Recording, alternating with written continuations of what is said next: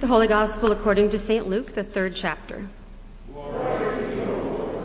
John said to the crowds that came out to be baptized by him, You brood of vipers, who warned you to flee from the wrath to come?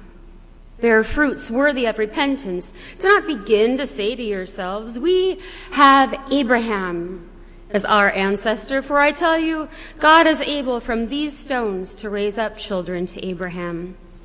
Even now the axe is lying at the root of the trees. Every tree, therefore, that does not bear good fruit is cut down and thrown into the fire. And the crowds asked him, What then should we do?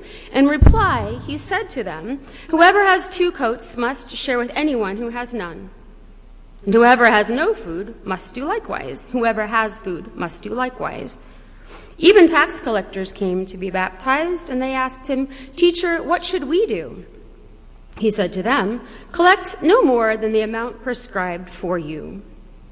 Soldiers also asked him, And we, what should we do?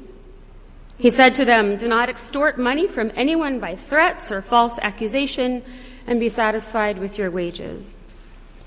As the people were filled with expectation and all were questioning in their hearts concerning John whether he might be the Messiah, John answered all of them by saying, I baptize you with water, but one who is more powerful than I is coming.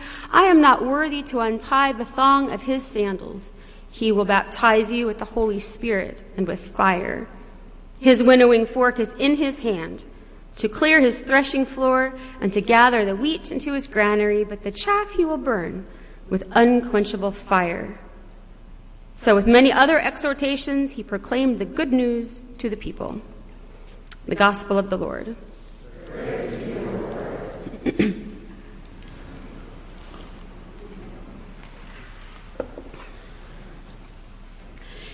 1940s, Dietrich Bonhoeffer was a German theologian, pastor, and anti Nazi dissident.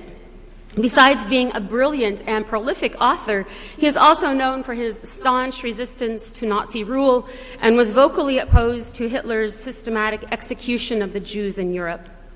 He became involved in the failed attempt to assassinate Hitler and was arrested in 1943 shortly after becoming engaged to be married. He was court martialed and sentenced to death. After being imprisoned for a year and a half, Bonhoeffer was hanged in Flossenburg concentration camp at the age of 39. While in prison, Bonhoeffer wrote many letters to loved ones. He wrote poems, many theological papers, which have been collected in the volume Letters and Papers from Prison. In December 1943, he wrote to his parents and said, from the Christian point of view, there is no problem with Christmas in a prison cell. That loneliness and guilt mean something different in the eyes of God than in the eyes of man. That God approaches when men turn away. That Jesus was born in a stable because there was no place for him in this world. These things a prisoner can understand. For him, these really are glad tidings. That faith gives him a place in the communion of saints, which is a Christian fellowship breaking the bounds of time and space and reducing time of confinement here to nothing in this way. My dear Mama and Papa, I am with you this Christmas tide. St. Paul also writes from a prison cell in Rome around the year 62 to his beloved congregation in Philippi. He writes to them words of love and gratitude and affection, for they have been the strongest supporters of his ministry, even sending him gifts while he is in chains. He writes to them about hardship and humility, love, service, and hope beyond suffering. He tells them that even though they face persecution and danger, their lives as Christians should be consistent with Jesus, who gave himself up in love for others. Paul writes, Rejoice! Rejoice always! Don't worry about a thing. Words that smack of irony, having been penned in prison. To move from the reality of prison to the metaphoric, there are many this year who feel imprisoned as Christmas approaches. That is to say, many also cry out from our cells of isolation. During such a time when many people still, still feel cut off from meaningful relationships due to the ongoing pandemic, during a time when fear and weariness abound, during such a time when six states are digging out from this weekend's catastrophic tornadoes, during such a time when our wounded planet weeps. Don't Bonhoeffer's and Paul's words resonate deeply with us? we are told to rejoice and not worry. But what does Paul mean by rejoicing in prison? What if we simply cannot? And what if we are plagued by worry? Does this mean our faith is weak? The U.S. Surgeon General has issued a warning about the mental health of young people today. He reports that one in three high school students reported feeling persistent feelings of sadness or hopelessness. This is a 40% increase from 2009 to 2019, before the pandemic. From my conversations with my children and with my students, I believe this to be true. Christian and I were driving home from a college visit to Central, and he shared with me the things he worries about and I am 100% positive I worried about none of these things when I was 17. So I cannot tell my children or my students to rejoice and not to worry. But we can hope together and love one another, journey together. Sometimes joy is scraped up off the floor rather than shouted from rooftops. And sometimes worry doesn't crush if it is shouldered by a friend. Bonhoeffer and Paul speak to us in very special ways these days, I think, because many people feel trapped and imprisoned either by walls or worry. And the Advent message that God has for us of I am coming falls on ears differently than we might expect. In other words, perhaps glad tidings of great joy fall gladly on some ears, but not necessarily on all. The message, I am coming, is only good news if you want that person to come in the first place, even if you are sitting in prison. Two examples. When the boys were tiny, when they were toddlers, their dad and I traveled to Ireland for a week. When we landed back in Iowa, I called my sister in law and told her that we were on our way home from the airport. Tell the boys I'm coming. I said, No, she said. I have just put them to bed. But I got home, I turned on the hallway light, I sneaked up the creaky stairs, I whispered, I'm coming. Opened the door barely an inch, and mayhem ensued. A very sweet homecoming. In this example, the message, I am coming, is good news to little ones trapped in their cribs. Another example, though, from my own childhood, shows how the message, I am coming, isn't always necessarily good news. When I was maybe 10, I decided it would be funny to dump a bowl of cold water on my sleeping brother. He woke with a roar, chased me down the hall. I locked myself in the bathroom, and he punched a hole almost clean through the door. Suddenly, we realized that we were now allies against a common foe, our father. We called him at work and told him what happened, and he simply replied, I'm coming. We hid in my bedroom. We heard the garage door open. We heard the car keys drop on the kitchen table. We saw the door open and my father walk in. This message of I am coming was terrifying to us, trapped in my room. The message, I am coming, is good news to some but not to others, depending on your perspective. And simply put, truth be told, sometimes we prefer prison because at least it's familiar. If you've ever seen the movie The Shawshank Redemption, you remember Brooks, who, after being freed from prison, 50 years in prison, hangs himself because he has no idea how to live outside of prison.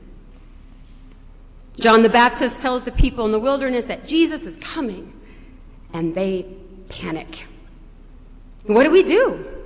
Tell us what to do before he comes, they say. So John yells at them, calls them a bunch of snakes trying to wiggle their way out of what's coming, which probably doesn't help the situation much. But then he tells them what to do. Be good people. Share. Don't steal. Don't abuse your power. He could have stopped there, having made his point, but he goes on. Be wheat, he says, don't be chaff, for chaff will be burned with unquenchable and eternal fire. And then Luke says, John goes on proclaiming this good news to the people, which is kind of funny, because he literally just scared the hell out of them, or into them, as the case may be. But this crowd proves that the message, I am coming, falls on different ears in different ways. Maybe some walk away rejoicing because they are convinced that they are in good shape, they are wheat, that Jesus will be pleased with them when he comes. But in all likelihood, most people probably walked away worried because they know they don't always share. They know they sometimes take what doesn't belong to them, they know they abuse their power. They know they haven't always been good people. In short, they know they are unworthy and undeserving. And this certainly does not bode well for them when Jesus comes. I'm sure I'm not the only one who remembers the terror of the childhood game hide and seek, tucked away in some weird coat closet with heart pounding and palms sweating as the kid who's it shouts, Ready or not, here I come, and you hear footsteps approaching. The message that God is coming sometimes causes panic and fear, uncertainty and doubt. These things that feel anything but joy. Except we're forgetting about grace. We cannot forget about grace. If we are really honest, we hear the Advent message that Jesus is coming more like my brother and I hiding in my room than the jubilant cries of my baby sons. But I didn't tell you what happened after my father got home. You assumed he punished us. We assumed he would punish us. But he didn't. We talked. Grace is expecting punishment, but getting love instead.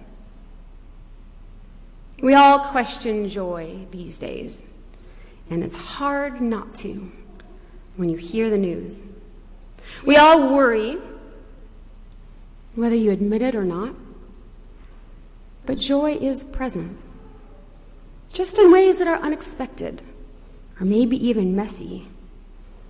Bonhoeffer receives a loaf of his mother's gingerbread in prison, and he feels joy. From his cell, Paul thinks of his beloved friends in Philippi, and he feels joy. After the gush of blood and amniotic fluid, a mother feels joy. A hospice nurse whispers words of comfort and feeds ice chips to a dying human. And there is some sort of joy. Joy can look reflective, it can look exuberant, it can look uncertain. Joy can be written, or screamed, or sung, or signed.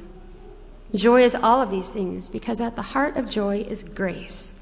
That Jesus is coming to you, whether you want him to or not, whether you are ready or not, whether you believe or not, not to punish, but to love, to forgive, to walk alongside on blistered feet, to cry our human tears to sweat our human sweat, to bleed our human blood.